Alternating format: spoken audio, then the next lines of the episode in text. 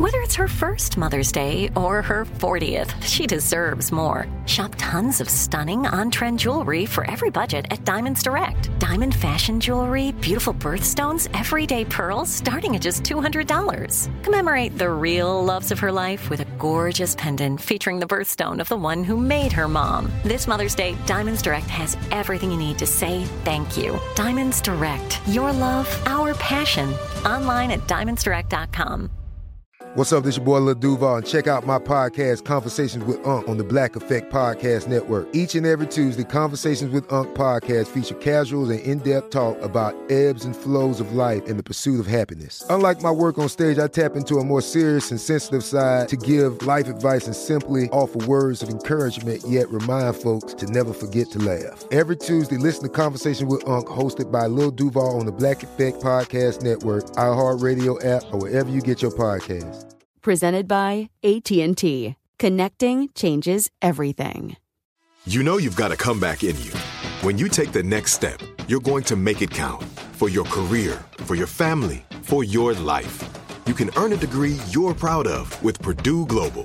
Purdue Global is backed by Purdue University, one of the nation's most respected and innovative public universities. This is your chance. This is your opportunity.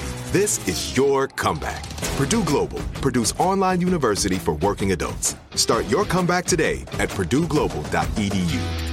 Whether you're a savvy spender maximizing your savings with cashback rewards, a thrifty rate watcher seeking the lowest interest, or a travel enthusiast looking for extraordinary perks, Kemba Financial Credit Union has a visa to complement your lifestyle and unique needs. Apply today at Kemba.org to unlock a limited time 2% cash back on purchases and pay 0% interest on balance transfers for an entire year with a new visa from Kemba. You deserve a card that works for you. Restrictions apply. Offer ends June 30th, 2024. It's 11:38 p.m. in Silver Lake, California, and you're listening to Night Call.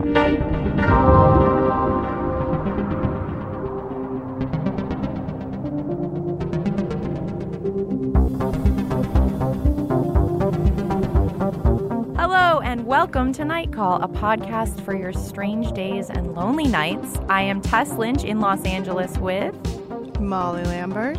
And over in New York, we have, as always, Emily Yoshida. Hello. Hello. Hello. So we have a corrections department uh, issue to address, I think, right up top. Cryptid corrections. We've been talking a lot about cryptids and cryptid songs, and particularly the song Purple People Eater. Uh, turns out we miscategorized the Purple People Eater, which is in fact not a cryptid, but an alien. Um, does anybody want to to discuss the difference between those two? Because I feel like that's another foggy one for me. Yeah, could they not be both? I thought Molly brought this correction to our attention, but I figured that a cryptid has to be an earthly beast. So Correct. cryptid Yeah. is something that evolved on Earth that just like humans don't know about, maybe. right. It's like know a mythical. about. Yeah. It's like an Earth alien, a thing that we think exists, but that we don't know Is- if it does or not. Is the Earth Angel an alien? Yes, a an sexy alien, alien. and a cryptid. Although Every- the cryptid can't be a human, so I, I'm assuming the Earth Angel is a human. Uh, and then we were kind of looking through. There's a there's a, an old list on the all of all. R.I.P. The All. I miss I the All every day. Me too. I feel like the All and Gawker, both sites that don't really exist anymore, have a ton of really good like state lists like this. I remember that Yes. Gawker did one that was like every good sandwich in every state, and they had voted and agreed on you know the the the definitive sandwich of every state. But the All has this one of the definitive uh, secret scary monster of That's every great. state. Yes. Just want to clarify that while I don't like fictional maps, a real sandwich map is cool. as long as the sandwich is the focal point of the map. or map. like a monster map. Into, Yeah. mo- uh, like a monster We map. found a It's fun. not map. fiction. It's not a fictional map. Yeah. it's grounded in reality. If it was like fake facts, I would hate that. Well, I have to say that on this list, um, some of the more interesting, I mean, they're all really interesting, spooky, scary monsters, but the Kushtaka of Alaska Yes. is a So were otter. and it's a, A were otter. um, There's also the Mogollon monster. I'm, I'm probably saying all of these wrong. Of Arizona, which is a stinky Bigfoot. There are a lot of stinky Bigfoots out there, and I think California's is the space brain, which is a, I guess, illuminated brain that is has no body around it and has eyes. Someone spotted them on on the highway, maybe. Ooh, never heard of that one. Uh huh. one. The space brain, the Michigan dog man, um, which is a man's body and a dog's head. Also, a Dav Pilkey series of children's books that is very popular with kids called Dog Man. Um, Oh, yeah. maybe based on that. And New Mexico's Spring Heeled Jack, which looks the all says looks like something in between Satan and Batman. Is that what Jumpin' Jack Flash is about? Ooh, It's I a don't gas, know. gas, gas. It's a I've always gas, wondered gas, what that song is about. I don't really want to know.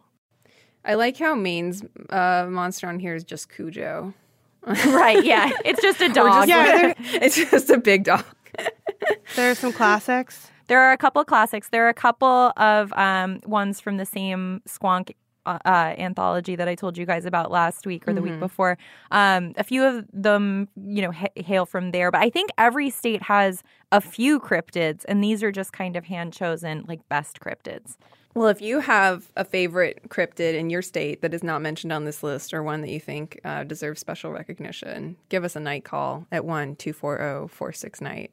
We'd love to hear all about it. Always down to hear about new cryptids.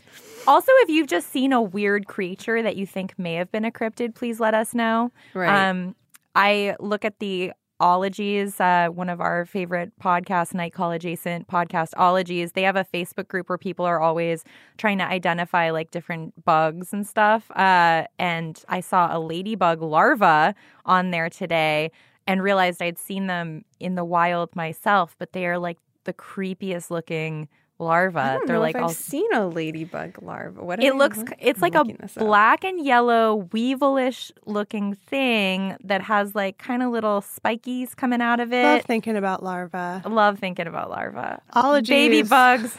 Ologies is the larva, larva. the larva pod. It's it's one of those um, words that really sounds like what it means. Yes, exactly. Also larval. larval. larval. Oh, it's cute. I don't know. It's like It I- looks like it a looks little dangerous to me. Uh, maybe. Ladybugs are good. Uh, yeah, we love ladybugs. And the larva apparently eat aphids. So if you see the larva around, that's a good thing. But I always was like, oh, those bugs. I don't like those bugs. But now I'm coming around. I don't like their looks, though. I'll be honest with you about that. They're they're, Some they're definitely scarier looking. What if bugs are aliens? What if? I mean, I thought we agreed octopus, octopi are aliens. So why that not bugs? accidentally wound up on Earth. Oh, so, yeah. I read a theory, a debunked theory that there's people who believe that like all all diseases come from space. Really? Yes. Hmm.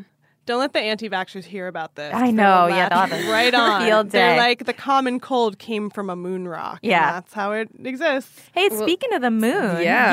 Yes. let's let's have another moon minute. Um, Molly found an article explaining that the moon is shrinking, which is bad news, right?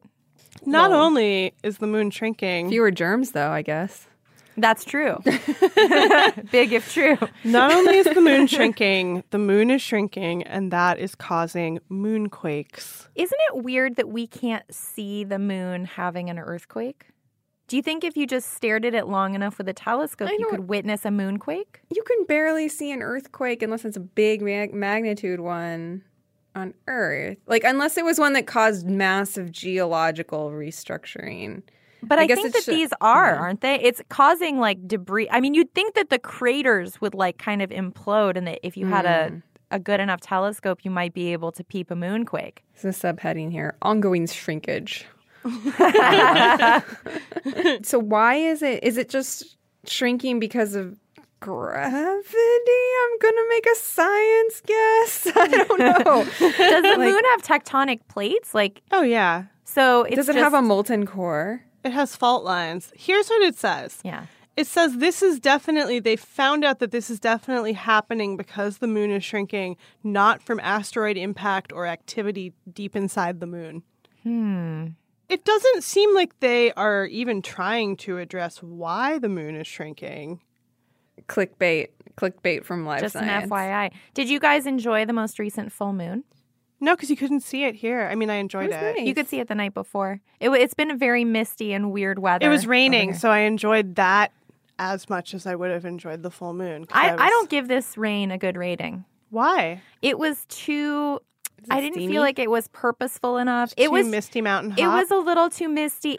I, I've been getting these terrible headaches um, from the barometric pressure out here because it keeps like the humidity will increase and increase, and I think the pressure falls, and it's it would be relieved by like a big was the rain a monkey paw? Did Yes, you wish the, for the rain, was and a now- monkey paw, and then I was like, ah, I just wanted more. It, it needed to be amplified, I just or like it's unusual to get it so late in the season. it is. I The know, calm, very weird the weather. calm before the fire. Um, in other moon news, you guys, we are now all aware that Posh Spice has been drinking full moon water, Yeah. which is water that has been charged um, under a full moon. Obviously, you can make your own. You can also buy it on Etsy for um, it ranges. There's a big range in price for the moon water. Do you think that Starfire water also charges the water under the moon, or do you think these are two completely different, separate uh, water theories in well, it- practice? I think they're separate cosmological, separate water cosmologies. separate water cos. One is star based and the other is moon based. What is Starfire water? That's Starfire- when they sell it at Oh, M that's Cafe. that one. Okay, we talked yeah. about it earlier. the one that you the fire. that Emily's Yeah. into. Yeah, I love it. Yeah.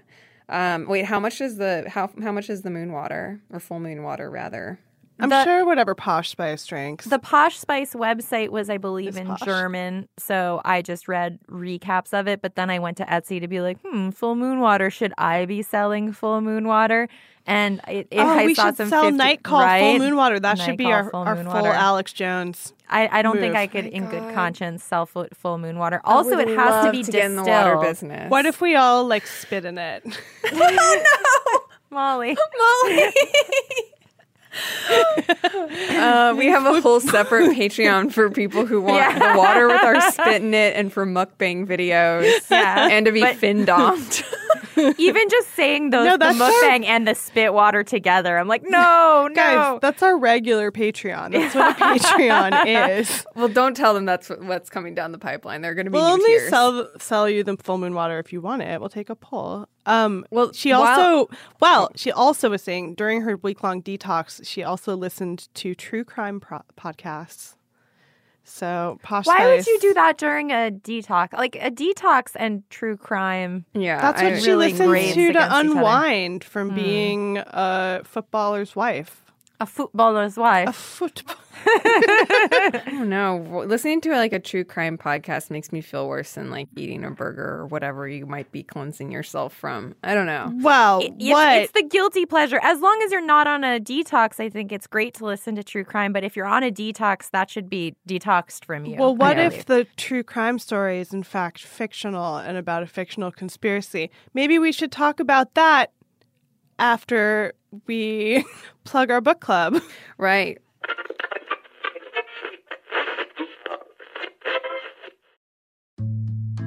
Well, speaking of our Patreon and our and all the weird kinky shit we have going on there, we're doing a book club, motherfuckers.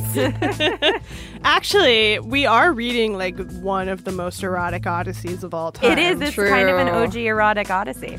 yeah, we we just announced our first ever book club pick, which is going to be Valley of the Dolls. We are very excited about it. I've never read it, so I'm super excited about that. Um, How have you never read it, Emily? It blew my mind. I never I'm so excited. I'm gonna admit I've only skim read it at a bookstore. what? I assumed you guys had already read it. I think maybe you read me the dirty parts on the phone. oh, for sure I did. That was that But, was definitely. Uh, I never maybe read the whole thing in context. Well, this will Uh, be a new journey, a, a new journey for one and a half of us. Uh, so we're very excited about it. We're excited to share it with you guys. We are going to be doing our, our dropping our first ever Patreon book club podcast for subscribers at the five dollar level and above um, on June fifteenth. So you have until then to get caught up and um, check out the book. And also, if you subscribe at that level, you can get a 15% discount on the book at from our friends at Skylight Books in Los Angeles, but they'll ship it anywhere. And you can also just get it at your local library or somewhere chill like that. We love libraries. Audiobooks, probably an audiobook. Yeah, You I'm could. sure. I'm also going to say if you want to be like George Costanza and just watch the movie and listen to the episodes, that's okay too, as long as you subscribe to our Patreon. Yeah. Exactly. And uh, it- before that episode drops, if you're reading the book and have any uh, fun thoughts or feedback about it that yeah, we might want to bring up on the show, give us a night call or a night email and let us know your thoughts about the book so we can include it in the show.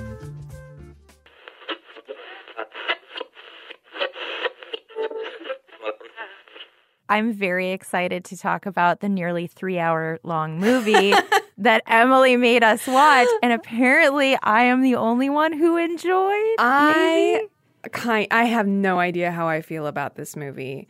Um, I wanted to like foist it upon you guys so I could get your thoughts on it.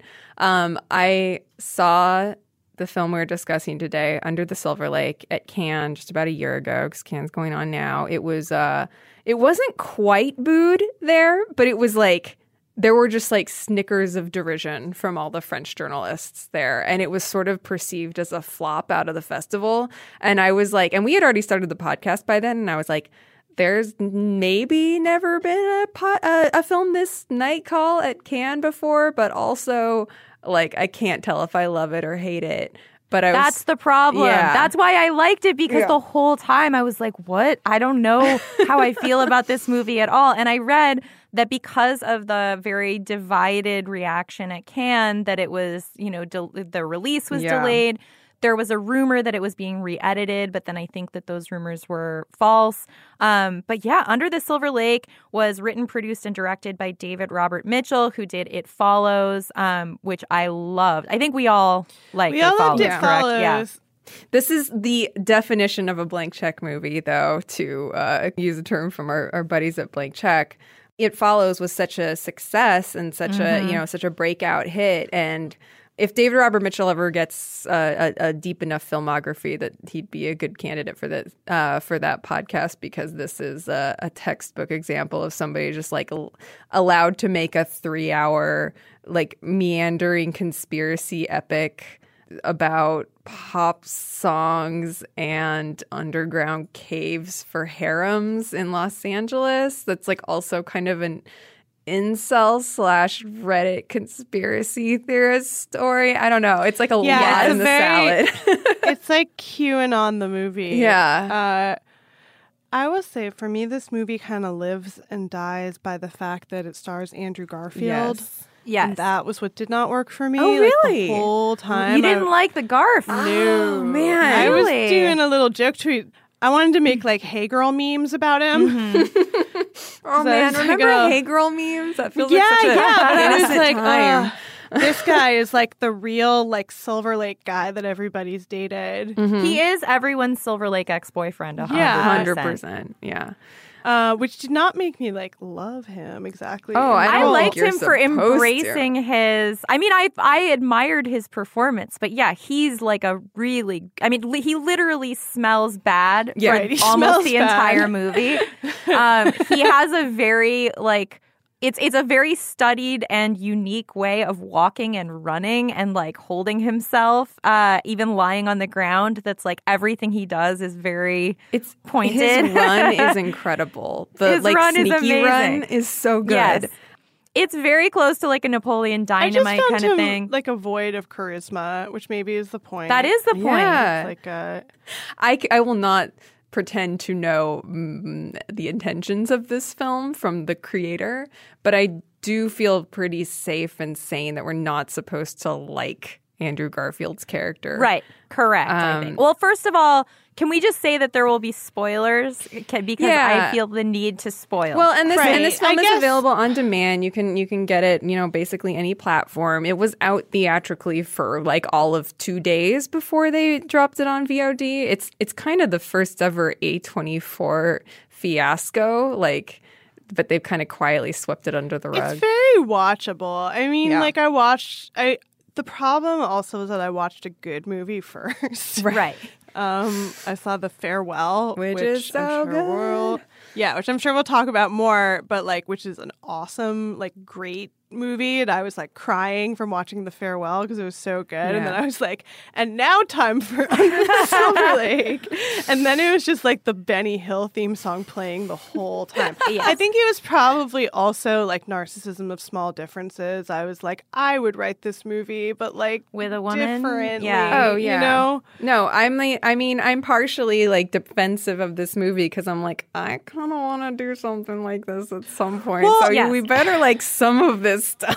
But no, it, was It like- also it's a very it's a very funny, intentionally it's funny, funny, movie. part. I mean, like from the from the part where there's like a really long dialogue scene during a sex scene, exactly. with him and Riki Lindhome. Like as soon as Riki Lindhome turned up, I was like, ooh, like Southland Tales. We're in like Right. Mm-hmm. Southland Tales territory with just like some good comedians playing weird character roles. Also, there's the a char- paddle boat chase, which is awesome in the Echo Park paddle Lake. boat chase in the Echo Park Lake. That was, Um, a, yeah. I mean, Patrick Fischler is really good in it, and that's a nod to like Mulholland Drive. I mean, that's the other thing. So I finished the movie, which is I just to It's like three hours sum- long. It's three hours long, but just to kind of sum up the plot, Yeah. Andrew Garfield plays a guy who's very aimless and kind of like bottoming out, and he's in his mid thirties. He lives in Silver Lake. He's a he's a conspiracy theorist, kind of. But he basically is. He's also a voyeur. He's just a man child. So- like he's obsessed He's a with man-child. like Kurt Cobain and Nintendo. Like he's just stuck Yeah. in the stuff of his youth. he's like Ready Player One. So Yes. he becomes interested in a couple of mysteries that he thinks might be related that are going on in his apartment complex in his immediate neighborhood. One of the mysteries is the disappearance of a neighbor that he's been like maybe trying to romance. And the other one is that all over Silver Lake, someone's been graffitiing, Beware the dog killer. And apparently, a lot of dogs are going missing, and they think someone's like out, you know, killing the dogs. So he's kind of like just intrigued by these mysteries. Also, he he has no job. He's like not trying to get a job. He's going to be evicted. His car was repossessed. So he's just kind of falling apart and spending all of his time like obsessing over these conspiracy theories. Yeah. But then after you finish the movie, you can then go on an Easter egg hunt, and there are all of these crazy Easter eggs in the movie, which also kind of lead nowhere. Right. Which the movie, in the movie, everything kind of leads nowhere. It just gets, you get deeper and deeper and deeper into trying to solve these mysteries, and then it just Do doesn't I really like matter. Now See, I that's don't the know. question. It's Yeah. a movie about the Do I like- pointlessness of Easter eggs. right. Yes, it's. I think it's a movie about the internet. Yeah. and that's kind of. I was like, oh, it's about how the internet kind of like takes your drive away from like existing in your world as it appears to you, and it makes you feel as though everything has hidden and deeper levels, and you go trying to like find what they are, Mm-hmm. but you just end up going like deeper and deeper into your own kind of id, and like become really disconnected with Yeah. people around you. Tess, you also get really into local mysteries. if there was a dog killer on your block, you would be on the case. I, no, maybe would have been like maybe solved, this guys. movie made me uncomfortable because it like read me to Philip a little bit too much too. Mm-hmm. You know, where I was like, is it like I drive around aimlessly and like follow read people's weird flyers they post on things. Uh, I was walking around in Griffith Park today, and I Mm-hmm. was thinking about the movie. Yep. Going to find the tunnel. Uh, of course, go- go yeah, all the tunnel the- stuff. yeah. again, some of the stuff we were talking about last week with the Getty House and the, you know, the gun cache, like, it's not not all possible. Right. It is. I mean, it's just it's interesting though when you spend your time like reading and going deeper and deeper. And like I I also thought that the movie kind of you know didn't really spend any time with him in front of a computer or searching on his phone, which is obviously what it was mm. portraying, Yeah. but not like They you know, found a more cinematic way to, to represent that. Yeah, And like put this sort of Hitchcock type score over it so it's like, oh, Yeah. it's a real adventure, but the actual reality of the adventure for most of it is like pretty mundane. It's him like, you know, Yes. decoding things on the back of a pizza box and stuff. Like um, I wish he had just had the clamshell phone thing from It Follows. Oh my god. Well, that was the. I mean, that's one of the things that I think he's really good at. Um, David Robert Mitchell is just making making a place that's familiar seem foreign. And we were talking right before we started recording with um, our producer Roy out in LA, and we were talking about It Follows. And I was like, what I loved about It Follows so much was that it created it kind of like took the past and the future and put them in a blender and then like poured it onto a geographic location mm-hmm. because it had all of these things that felt kind of retro and reminded you of your childhood, but it definitely also was like kind of of the future. Mm-hmm. And then it was also, you know, a really like beautiful, like beautifully shot kind of way of looking at Detroit and this I movie mean, was beautifully It was shot. gorgeous, yeah. It's really nice. The kind of self mythologizing it does, like I feel like like he's so obviously just like a shit post like Philip Marlowe type character and it's like yeah like every generation gets the version of that character that it deserves and like this is the one that we get it's like you know down to the like you know looking at his his neighbors in various states of undress type thing but it's just like the more depressing version of it this time around. Right. It's like vertigo depressing. Yeah. If I think about him being just a bad psychopath from the beginning, then yeah, sure. Makes sense. First of all, I think, and this is my theory, but I think he is supposed to be the dog killer. Well, yes. Um, but then also, someone so I went deep into the subreddit. Oh, the Reddit is like for this movie. It's really good. Well, the um, one thing to note about the Reddit is that it started flourishing like weeks before this ever was released in the states like off of a pirated copy from a U- like a t- teeny tiny UK release. And so Whoa, like really? it was already in full flower by the time it was released in the states and it's just so funny because it's like it it was already being passed around like this, you know, forbidden thing. Like, oh, have you seen this? Have you have you heard the good word? like, have you seen the silver? Like, and like I, I I was saying before it came out, I was like, man, like releasing it almost feels like defeating the power of the myth that it could it could have. Like, I mean, there's uh, you know certainly some money to be made by releasing it on VOD and stuff, but it could become like this gigantic cult thing if you just never release it right? Yeah, I don't know. That it, it, should have been like the movie that the that they don't they want you want to yeah, see. Yeah, yeah. Well, one thing that was cool was so there's a computer scientist guy who was um, a cryptography consultant in, on on this movie, and so there's there are all of these like ciphers to decode. So there are these dolls that represent um, it's uh, they're watching How to Marry a Millionaire. Uh, yes, and there are dolls, and then underneath there's the zodiac killer mm-hmm. code, which you can crack. Um, and then there's also like in a coffee shop in the beginning of the movie, there's a guy who's wearing like a weird hipster T-shirt with um, animal decals on it. Mm. And if you take the first letter of each animal, it spells out "Beware Dog Killer."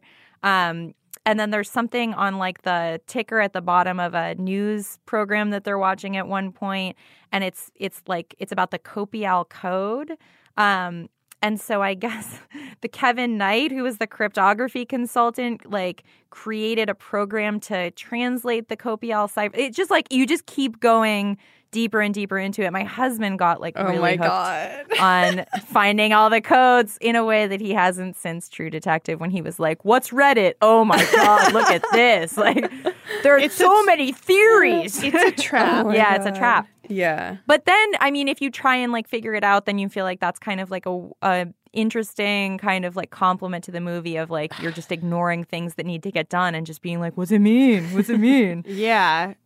I think the one thing about this movie is it's not as weird as it thinks it is. Right. That's yes. the thing is I think like I did keep comparing it in my mind yeah. to Southland Tales and being Which like Southland Tales is legitimately weird. This feels a little bit too much like someone trying their hardest to like be weird. A and... naked middle-aged woman with birds is like a little bit of like what's weird. mm, she was really hot. She was not hot. Yeah. She was super yeah. hot and then she had weird birds and then it was like that seems like a strange yeah. thing.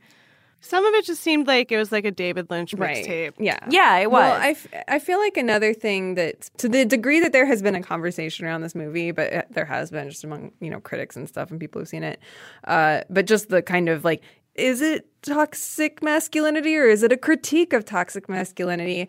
It's definitely a critique. It is. It's a hundred percent a critique. I mean, especially when Topher Grace's character, who ha- first of all, it's super weird that almost none of these characters have names. Right. And I'm sorry, I got really jazzed about this movie, so now I'm yelling. but I will say that um, when they they have a drone and the drone is like, you know, peeping on like some lady Mhm. undressing and they're kind of like just sitting there being losers looking at it was definitely Yeah. to me And then felt she like it was crying, and it's just like, oh god, Yeah. what are we doing? you're supposed to feel Yeah. gross. Like you're supposed to think they're gross. You're supposed to kind of acknowledge that they feel a little bit gross, but that they're going to continue to do it relentlessly. Right, again, that's the vertigo. yeah, yeah. Mhm. We had these people who were uh, living across the street from us for a while, and they crashed a drone into our like trash cans, and then wrote us a letter being like, "Hey, can you return our drone?" It was like in the back of your yard, right by like your Wow. windows, and it Nerve. appears to be crashed into your trash cans. And only later was I was like, they were spying on us. Like to me, I was just like, interesting. They took their Oh, drone no. for a little flight That's around the neighborhood, and it's like, no, yeah. And then they asked you to return it? And I did. Mm. And I did because I was just like, I don't want this drone near me. What you should have done is put a geolocator device on it so that you would know when it was nearby. So I could track, and then you I could, outdrone paintball the drone. down. That feels like a a neighbors idea. esque comedy or something. yeah, it does. Train a hawk. Yep. Um, well, I'm I'm glad that you guys watched this. I needed to bring it to, to the hive to, to the table. You needed to share it with the class, and I'm glad you did.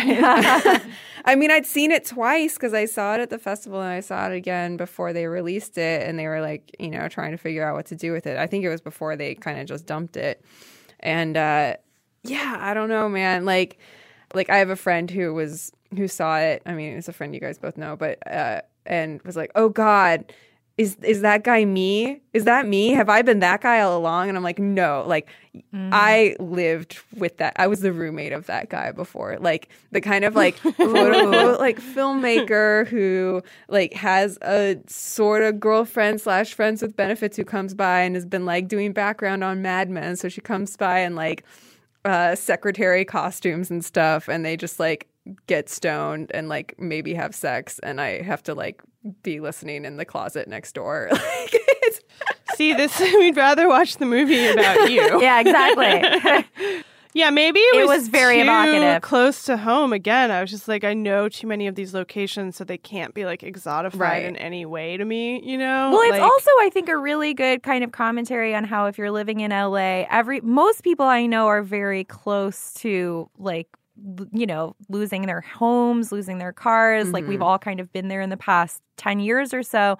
But you still continue, like as long as you have that balcony that overlooks Yeah. the pool, even though you're Yeah. about to be evicted, it appears fine. You're going to the cemetery screenings. You're mm-hmm. going to these like weird parties in a going to the standard and roof. you can kind of pretend yeah you can kind of pretend that nothing terrible is happening you know and it can kind of stretch on seemingly forever like they they come to evict you you beg Yeah. for another day and then there you are the next day on the balcony looking at the beautiful pool so and also shout out to tomato pie which is like i think the best pizza on the east side even though it's very spicy pizza unexpectedly uh, love seeing tomato pie on- on I film. guess I feel like this movie was like it's like of a touristy point of view, and it feels like it was made by a tourist. And what was so good about it follows, and it follows was such like felt like like a I guess maybe I also just don't really know what Detroit looks like, so it was like So you would be a tour- tourist in Detroit, so it rang See, true I to you. I mean, disagree. I don't really feel like it feels touristy to me. I think like the kind of the particular like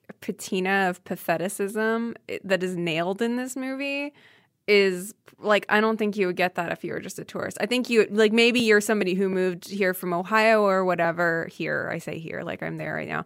Um, but right. It's a Right. transplant, but movie. like but like has definitely been there for a while enough for things to get you know Yeah. kind of sad um and that feels Right. that doesn't feel touristy to me anymore because that just feels like a big part of the la experience for a lot of people so most people here are transplants anyway. not so. true. Not true that most people are transplant. Not most people in Silver Lake. You would, I would venture Not a guess. only because they pushed out all the people. Eh, from agreed. A hundred. I'm not saying it's good. I totally agree, but I think a lot of 30 year olds or 33 year. I, I think he's guess I specifically find- 33. Yeah, I guess I just found him so boring. I was like, wish the movie. I don't know. I liked the milieu, but I didn't. He was just so gross. Did you like when he got stuck to a car door handle um, and it was like a Spider Man Well, comic with yeah, bubblegum? There was like the Spider Man Garfield? thing. I mean, I guess it's like interesting if you were making all the Spider Man movies and then you were like, I want to make Yeah. the opposite of that. You know, I want It's to definitely the opposite of as that. far away because he was even like the likable guy in the yeah, Facebook movie. no, that was his you know? Breakout. it was he like, always, oh, he's like a little puppy. I love him. he always played likable likable guys. So I guess it's just like well, I don't know. I guess I just wanted somebody a little Nick Right. Cagier, you know, Well- like the best QAnon movie, uh, National Treasure. Well, Night Call listeners, if you've seen Under the Silver Lake, if you've decoded every single code in Under the Silver Lake, if you have any thoughts, please give us a night call at 1 46 night or night email at nightcallpodcast at gmail.com. Do you guys want to take a night email? Oh, yeah. Yes. So this email comes to us from Trevor. And Trevor writes, "Hello, ladies of Night Call. The mention of panpsychism in the last edition of Night Call caught me dead in my tracks. You see, I studied for a year under Galen Strawson, the most famous panpsychist philosopher. He was a tall, deliberate man, but skinny and somewhat hunched, like he was unsure and tentative about his presence in the world. He had a larger than usual head, supporting an untamed fountain of long gray hairs that grew up and out in all directions and gave him the look of an old hermit on a mountain top. His lectures pondered the strange vicissitudes of life and the world and his deep conviction that there surely was consciousness somewhere, but that it just wasn't anywhere he could locate it. The stuff of the world is mind stuff, he would say to clarify that anything has the capability of conscious, energetic movement. Galen himself seemed to be a consciousness without memory or experience. He would talk about forgetting having a wife and, or children, and often began statements with, I'm sitting here, uh, before launching to, into a thought, as though he was a floating consciousness trying to get into character as a person before doing person things like making statements and talking with students. With this, I wholeheartedly recommend Galen's candidacy for the Night Call Museum. Peace, love, 420 from Austin. Trevor. Peace, love, and 420 to you, Trevor. Thank you for for getting in touch. That was a really good. This is night so email. evocative. Yeah. Um, I feel like I, I know Galen. I'm not familiar with Galen, and I wasn't even familiar with panpsychism before we talked about it last week, and then I had to look it up afterwards. um, do you guys have any professors that you had a special uh, memories of? I mean, Nobody who was a panpsychist, I guess. Right. Yeah, unfortunately, no panpsychist. I there were two professors. One of them um, was a, a literature professor who was super strange. Um, I took her class on. Oh, is she the one who married poetry? No, that was a TA. Unshockingly, it was a TA. this woman was obsessed with um, King Arthur, and she would kind of like vacillate between talking about chivalric code, and she she had lost like I think like 200. She lost a, a significant amount of weight. And so she would tie in her weight loss with like getting really into King Arthur. And, and I was like, wow, that's really interesting. But also she, she was not a fan of my writing. So I eventually hated her. Um, and then there was a guy who taught a class on film architecture. Uh, and he was just super interesting. I think German Ooh, guy. What does film architecture mean? It was literally just buildings in films. In movies? Yeah. It was one of the best classes ever. That's an amazing class. Guys, Yeah. college Holy is fun. shit. It was a lot of like The Last Man and Metropolis and Yeah. Blade Runner and like cityscapes. Oh, and that's so cool. It was an awesome class. I'm class. jealous of that class. Yeah. You just said college is fun, Molly, but like my, my college was so full of like Yeah, yeah, yeah. requirements and then I just made a film. Like I didn't get to do all the like noodly, like fun, weird electives that a Yeah. lot of people do. Um Tess and I both picked the college where you could do the noodliest stuff. Yes, then- but that was part of my my major because I I was uh, an art and architecture major. you were an architecture. I was? I wanted to do architecture for my first two years, and then um, I did like history of art and architecture, and then pivoted to writing. man, Yeah. I had no idea who, who- who's what was the best architect you studied. Uh, Don't ask me these questions. This Okay, okay. I'm, fine. I'm already racking my brain for the, The what the professor's name who did the film pan architecture. architecture Yeah. of panpsychism. my, Uh, my first couple of years, I went to Loyola Marymount, and and the Loyola. I think both all the Loyola schools have um, really rigorous uh, core requirements. Like you have to take a certain amount of philosophy classes and theology classes and stuff. And those actually ended up being probably my favorite classes, including film classes that I ever took in. Uh, Did you talk about school. panpsychism in your philosophy class? No, she just looked it up we t- yesterday. But we talked about the, th That's where I learned about like the noosphere and stuff. And, Oh, like, yeah. P- Uh, Pierre Teilhard de Chardin, who was like like truly like mind breaking stuff, and I learned it from like a Jesuit priest, and so it was like kind of super chill, and and it was like in this pretty old building on the campus of Loyola, which like looks like a resort, and we were like just thinking about all being cells in a brain someday. it was like it was great. Um, but he was he was by no means any any kind of character like this guy that that Trevor described, but it was a great class. Um, we recently on our Facebook page, uh, this is kind of related because if we were in college now, I assume that we would all be really interested in neural networks, which I had I knew nothing about. Neural networks knew nothing about them. Uh, but somebody on Facebook, um, Nightcaller Charlotte, uh, prompted a neural network uh, with the prompt "Strange Days and Lonely Nights" and got like a night call poem. Would you guys mind if I read it? Yes, please read it. Okay. It's so strange days and lonely nights. I was so proud that I was a woman. I had no idea that I could be happy. I couldn't seem to say goodbye to her. I was so proud that I was a woman. I could tell the universe has changed. I'd rather have a friend than a partner. I'd rather have one and a partner than a husband. And then suddenly I was alone. It wasn't until later that I realized that these lonely nights and lonely nights were no fun, that I was no longer there, that I could hear her whispering in my ear, I'd rather live in the present, live our lives. But in order to make it there, I had to take off. But to feel so empty and alone, it seemed I had to go. And then I went away to the desert. I left a big mess.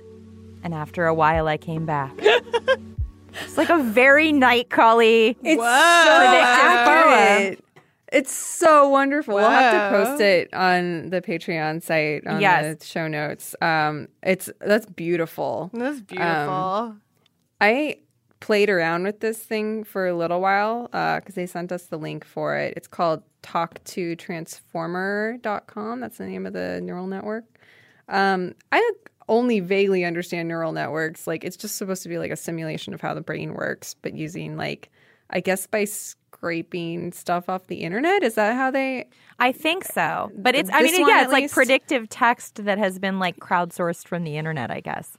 Yeah. So it's different. I always kind of do like enjoy those memes where they're like, I like type I love and then just like do whatever the auto autofill is and after that. And uh I mean I never post them, but I always like seeing what my phone thinks I would say because it's always a little bit spooky to see that version of yourself. Yeah, this kind of felt like this, but I guess more like I guess sourcing from a, a, a larger pool of information than just what you would put on your phone. I tried to make it do some Game of Thrones content, but it really felt like it was just grabbing text from. Um, well, it even said it was like from Screen Rant or something.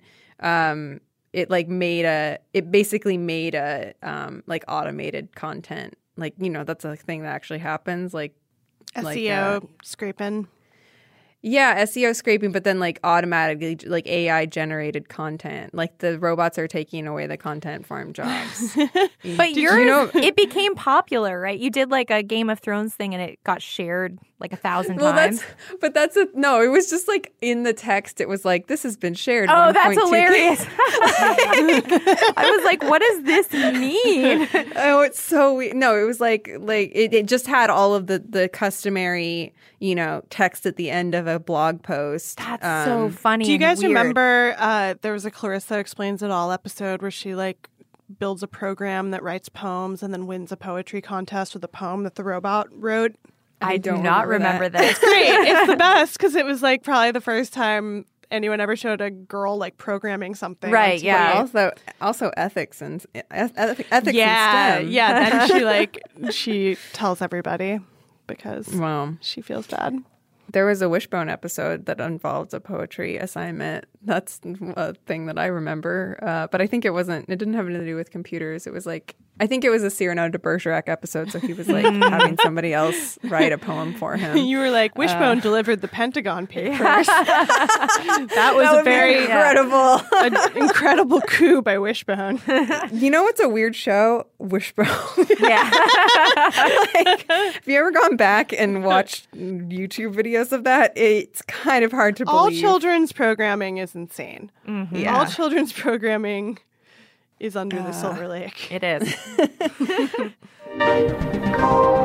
we have one more night call we wanted to get to before we close out today. Coming to us from John. Here he is. Hi, Night Call. So in episode 62, you talked to Penny Lane about her documentary, Hail Satan, and the challenge that the Satanic Temple posed to supposed, supposed religious freedom in the USA. I haven't seen the documentary, but the value of this film seem pretty obvious from your discussion. So here's my question. Years ago, I was a teaching assistant for a course, Cults and New Religious Movements, taught by the late David Kinsley, who argued that the term cult should not be based on beliefs since all religions seem to have some strange beliefs, at least to outsiders, but cult should just be reserved for groups based on behavior, how they treat people within the group, whether they let them have access to their families, have some measure of freedom, something like that. Do you think this is true? Do you think behavior is the only measure of something being designated a cult? Or do you think there are some beliefs which are dangerous enough or that they ought to be designated as cults? Thanks so much for the podcast. It's amazing. Bye bye. Um, well, great question. Yeah, thank you so much for the call, John. Yeah, this totally got me thinking, and we were thinking it was very appropriate for talking about Under the Silver Lake as well. I think at this point in history, especially like after, you know, kind of wave of cult like activity, like in the 60s and 70s and stuff, that the the the kinds of things that, that seem to signify a cult and the kinds of things that cults believe in and the way that cults address that kind of seem to supersede like the actual mechanics of a cult you know like um I don't know. Like I, I, I feel like this this is like a good way to have some perspective on what actually is a cult or not, because you can have somebody that believes in crystals or energy healing or whatever, like but it's not gonna be a cult because you're not like you're not holding people against their will or making people pay you or whatever the case may be. But yeah, I thought that was an interesting distinction to, to bring up. Yeah, but if you're using the crystals in a group. I mean, I think that there's the differentiation between, you know, a cult that believes in terrible or ridiculous things versus just a group of people who believe in terrible or ridiculous things. You can condemn, you know, horrible beliefs across the board, but without dictating other people's behavior, I don't think it's a cult. Is Reddit a cult? No, because well, unless the the rules of the Reddit were that you you know had to pay a certain amount of your money to like who the moderator, right, right. Um, I mean the the basic rules of any kind of like website forum, I don't think are cult. Yeah, I mean, there's not a thing. I feel like there has to be some kind of addictive quality to a cult, like whether right, a, like some kind of dependence or something. Let's talk about like Reddit conspiracies, though. Like if you start like if it becomes like an addictive behavior, like an internet addictive behavior, where it's like you're placing going on the message board above like interacting with human beings, like right. That's or culty. or like you if you show any doubt or wavering from whatever the conspiracy of the day is on the forum mm-hmm. that you're like and then you're shamed by right. for it by your peers as opposed to just being like oh like that's an interesting way of thinking about it or like i disagree but whatever right. you can go your own way. That feels that feels cult like for sure. I mean i don't know if that i think there's a fine line where it becomes religious and not um, right. but yeah I mean, honestly, more so than than people who have like internet addictions or whatever. I think multi-level marketing is the most non-religious cult-like Mhm. thing. Mhm. Um, which also I today, so now a week ago, if you're listening to this, but um, Jane Marie. Uh, posted on Twitter a link to an uh, article in the Cut about side hustles, like oh, how, you know, good ways to like make a buck. And the last one was maybe you should join an MLM. And it was Wait, like, really? what? Yes, it was in the cut. I was so disappointed. I think it was a joke, maybe. I don't- they did have a little link at the end that was like, just make sure you know what you're doing, and it was like you're gonna lose all your friends. But like a lot of the proposed uh, solutions to making more money were like sell your hair uh, and stuff, where you're like, uh, it would be nice if people could have a job. article. Yeah, that's very horrible. depressing.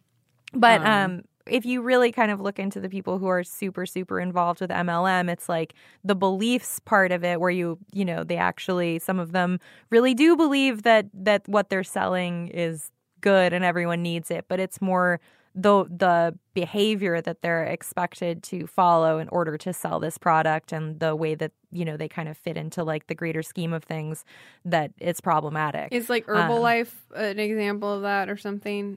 Um, yes. Yeah. Yeah. And Rodan and Fields and everyone go listen to the dream. But um yeah, there's there's a good Facebook group called Sounds Like MLM but okay that you know because Facebook is like obviously the vehicle where all of these people are are selling these things um and then you just tag that group and Yeah, I mean, it's so weird when you bring capitalism into it because it's like capitalism is basically a religion in our country. Like Exactly. And so when you're Yeah, I was gonna say that- like it's like heterosexuality a cult? Like, like there's a lot of a lot of bad groups that people buy into. Is like right, these things are true.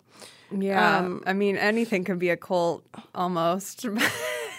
definition. Well, I guess it's also like I'm just always very skeptical of group activity. I'm always a little scared of like a crowd turning into a mob. oh yeah. You know, Yeah.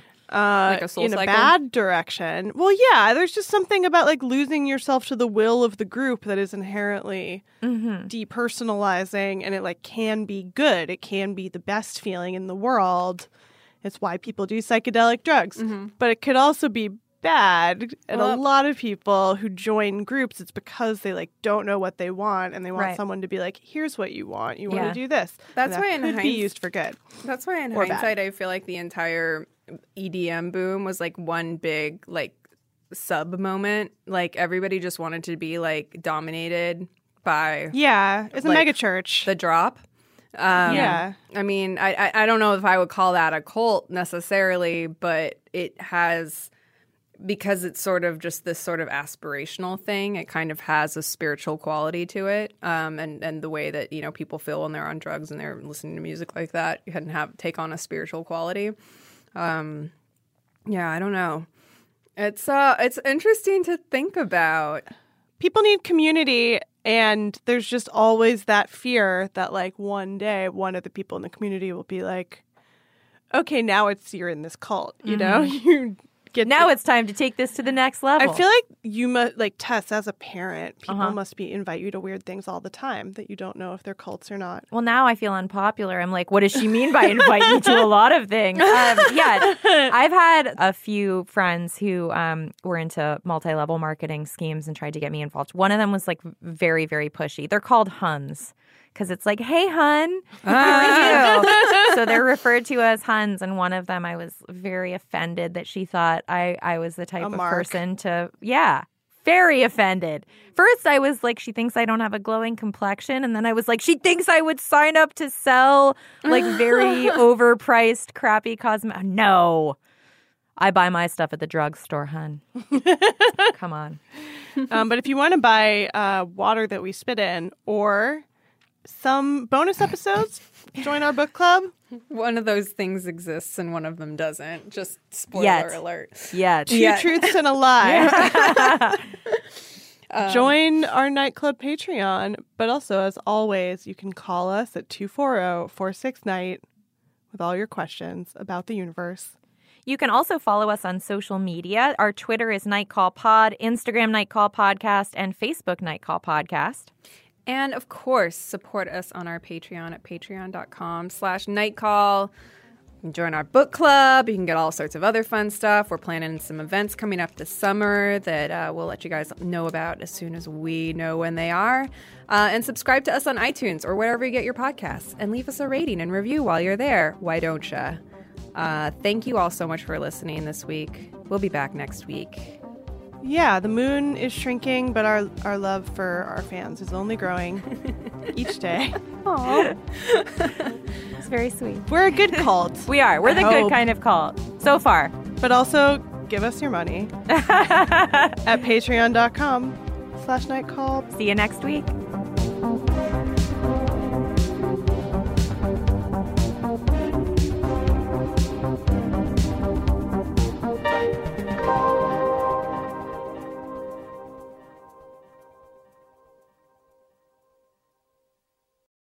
Whether you're a savvy spender maximizing your savings with cashback rewards, a thrifty rate watcher seeking the lowest interest, or a travel enthusiast looking for extraordinary perks, Kemba Financial Credit Union has a visa to complement your lifestyle and unique needs. Apply today at Kemba.org to unlock a limited time 2% cashback on purchases and pay 0% interest on balance transfers for an entire year with a new visa from Kemba. You deserve a card that works for you. Restrictions apply. Offer ends June 30th, 2024. This is Malcolm Gladwell from Revisionist History. eBay Motors is here for the ride.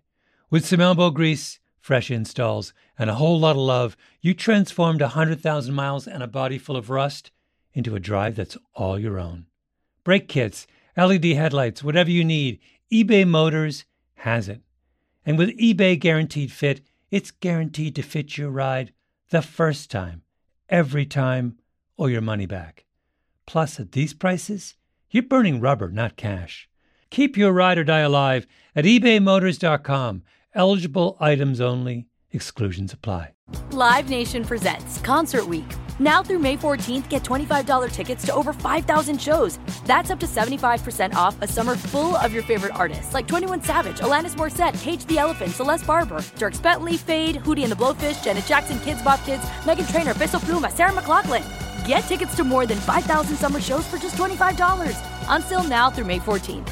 Visit LiveNation.com slash Concert to learn more and plan your summer with Sean Paul, Sum 41, 30 Seconds to Mars, oh, and Two Door Cinema Club. Asking the right questions can greatly impact your future, especially when it comes to your finances. So if you're looking for a financial advisor you can trust, certified financial planner professionals are committed to acting in your best interest. That's why it's got to be a CFP.